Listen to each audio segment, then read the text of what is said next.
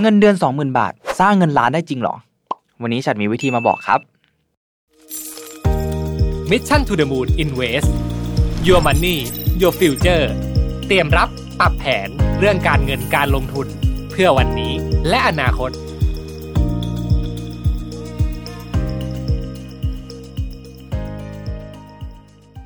วัสดีครับ ยินดีต้อนรับเข้าสู่รายการ Mission to the Moon Invest นะครับอยู่กับผมฉัดภูริวัตรครับ1ล้านบาทแรกเนี่ยก็น่าจะเป็นเป้าหมายของใครหลาย ๆ คนเลยใช่ไหมครับ ยิ่งถ้าเป็น first jobber ด้วยแล้วเนี่ยเราเพิ่งเริ่มต้นทำงานใช่ไหมครับ ก็น่าจะมีเป้าหมายในการพิชิตเงิน 1 ล้านบาทนะครับเพื่อที่จะเอาไปต่อยอดในการลงทุนธุรกิจต่าง ๆ นะครับ หรือว่าไปต่อยอดตามเป้าหมายต่าง ๆ ที่ตัวเองต้องการใช่ไหมครับ แต่ทีนี้เนี่ยเมื่อเรา ลองหันมาดูเงินเดือนแล้วเนี่ยก็เป็นหลักหมื่นหรือ 20,000 ใช่ไหมครับ พอลองเอามาคำนวณดูแล้วเนี่ยก็ใช้เวลานานมากๆเลยนะครับ กว่าจะไปถึง 1 ล้านบาทแรกได้ จนบางคนเนี่ยก็ท้อแล้วก็ล้มเลิกความตั้งใจไปนะครับ แต่ถ้ามีวิธีที่ช่วยให้เราเนี่ยสามารถไปถึง 1 ล้านบาทแรกได้ไวมากขึ้นเนี่ยมันน่าสนใจใช่ไหมครับ เพราะว่าเมื่อเราเก็บเงิน 1 ล้านบาทแรกได้แล้วเนี่ยหล้านต่อไปเนี่ยมันก็จะง่ายมากขึ้นนั่นเองครับ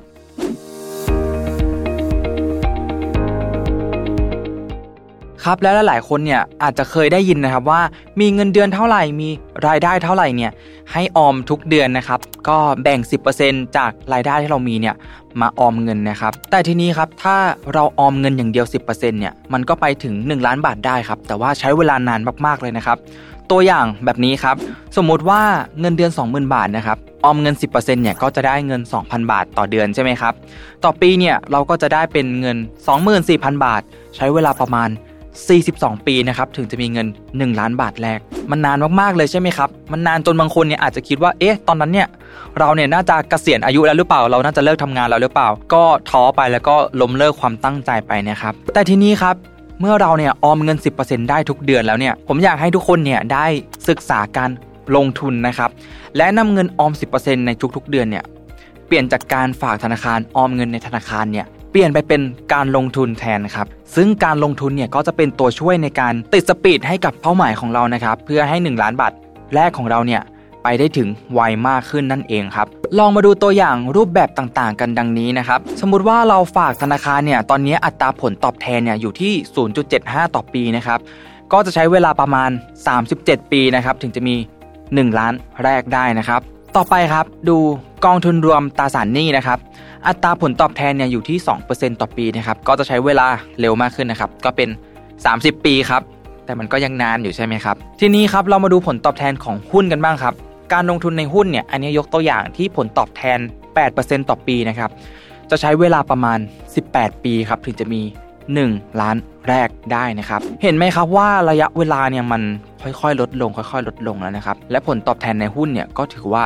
ดีเลยนะครับ แต่ว่าการลงทุนในหุ้นเนี่ย เราจะหาผลตอบแทน 8%ต่อปีเนี่ย ในช่วงเศรษฐกิจแบบนี้เนี่ยมันก็อาจจะหายากนิดนึงนะครับ แต่ว่ามันก็ยังมีอยู่นะครับ เพราะฉะนั้นเนี่ยก่อนที่เราจะนำเงินไปลงทุนเนี่ยเราก็ต้องศึกษาและทำความเข้าใจให้ดีด้วยนะครับ ซึ่งการลงทุนในหุ้นเนี่ยก็เป็นทางเลือกหนึ่งนะครับที่ให้ผลตอบแทนเนี่ยมากกว่าการออมเงินในธนาคารนะครับและก็ยังให้ผลตอบแทนมากกว่าในรูปแบบอื่น ๆด้วยนะครับและยังสามารถเอาชนะเงินเฟ้อได้ด้วยนะครับในปัจจุบันเนี่ยเงินเฟ้อตอนนี้ก็ ปาไป 7.66 แล้วใช่ไหมครับ ในอนาคตเนี่ยเราก็ไม่ทราบได้นะครับว่าเงินเฟ้อเนี่ยมันจะขึ้นไปที่เท่าไหร่นะครับ แต่ก็ค่าเฉลี่ยของอัตราเงินเฟ้อเนี่ยในปกติแล้วเนี่ยมันก็จะอยู่ที่ประมาณ 2% 3%นะครับ ซึ่งจะไม่เกิน 3%ทีนี้เนี่ยเราก็ต้องมาคำนวณดูด้วยนะครับ สมมุติว่าเราคาดการณ์ว่าเงินเฟ้อปกติเลย ไม่เกิน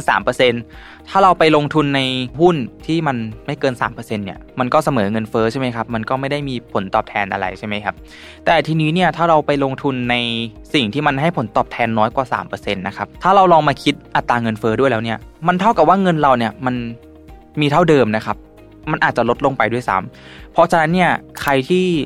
มีแผนที่จะเก็บเงินแล้วจะเอาเงินไปลงทุนเนี่ยก็อยากให้คำนึงถึงเรื่องอัตราเงินเฟ้อด้วยนะครับเพื่อที่เราจะได้ลงทุนแล้วชนะเงินเฟ้อในอนาคตด้วยนะครับและในตัวอย่างที่เราเห็นเนี่ยการลงทุนในหุ้นที่ให้ผลตอบแทน 8%ต่อปีเนี่ยมันก็จะไวที่สุดใช่ไหมครับก็คือ 18 ปีเท่านั้นเราถึงจะมีเงินล้านแรกได้นะครับ แต่ทั้งนี้ทั้งนั้นเนี่ยมันก็ขึ้นอยู่กับความสามารถในการลงทุนของเราด้วย ความรู้ความเข้าใจในการเลือกหุ้นที่ดีของเราด้วยนะครับ และถ้าใครเนี่ยสามารถเก็บเงินได้มากกว่า 10%ของรายได้นะครับอาจจะเป็น 20% 30%นะครับคือคนที่เก็บได้ 20% 30%เนี่ยก็อาจจะเป็นคนที่ไม่ได้มีภาระอะไรมากนะครับหรือว่าไม่มีภาระเลยก็ได้นะครับเขาก็จะสามารถเก็บเงินได้มากขึ้นใช่ไหมครับแล้วทีนี้เนี่ย เงิน 1 ล้านแรกของเขาเนี่ยมันก็จะถึงไวมากขึ้นแน่นอนครับ มันจะไม่ถึง 18 ปีแน่นอนครับ อาจจะแค่ 10 ปี หรือบางคนเนี่ยออมเงินไว้เยอะมาก มีเงินออมต่อเดือนเยอะมาก ก็อาจจะใช้เวลาแค่ 5 ปีก็สามารถไปถึง 1 ล้านบาทแรกได้แล้วนะครับ และเมื่อเราเนี่ยพิชิตเงิน 1 ล้านบาทแรกได้แล้วใช่ไหมครับ ก็อาจจะเอาเงินไปลงทุน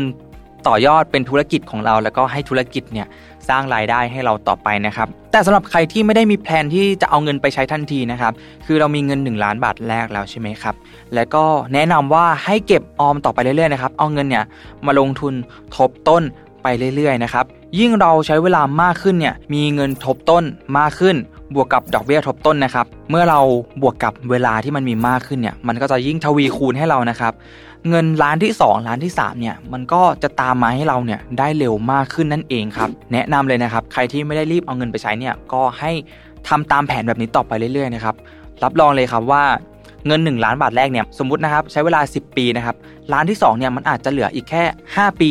ล้านที่ 3 อาจจะใช้เวลาแค่ 1 ปีเท่านั้นเอง มันก็จะทบต้นทวีคูณไปเรื่อยๆนะครับอันนี้คือพลังแห่งดอกเบี้ยทบต้นนะครับทีนี้เนี่ยถ้าเราลองสังเกตดูนะครับเราจะเห็นปัจจัยสำคัญนะครับที่ทำให้เราเนี่ยพิชิตเงินล้านแรกได้นะครับมันมี 3 สิ่งด้วยกันนะครับหนึ่งนะครับก็คือเงินต้นนั่นเองครับเป็นเงินที่เราเนี่ยค่อยๆ เก็บสะสมใช่ไหมครับอย่างสม่ำเสมอทุกเดือน ซึ่งเราเนี่ยไม่ควรเก็บ ต่ำกว่าเดิมนะครับ แต่เราเนี่ยสามารถเก็บเพิ่มมากกว่าเดิมได้ครับสองครับระยะเวลานะครับยิ่งถ้าเราเป็น first jobber ด้วยแล้วเนี่ยเราเพิ่งเริ่มต้นทำงานใช่ไหมครับเราควรที่จะรีบลงทุนให้เร็วเลยนะครับ เพราะว่าเวลาเนี่ยเป็นตัวแปรสำคัญนะครับในการที่ทำให้เงินของเราเนี่ยมันงอกเงยนะครับ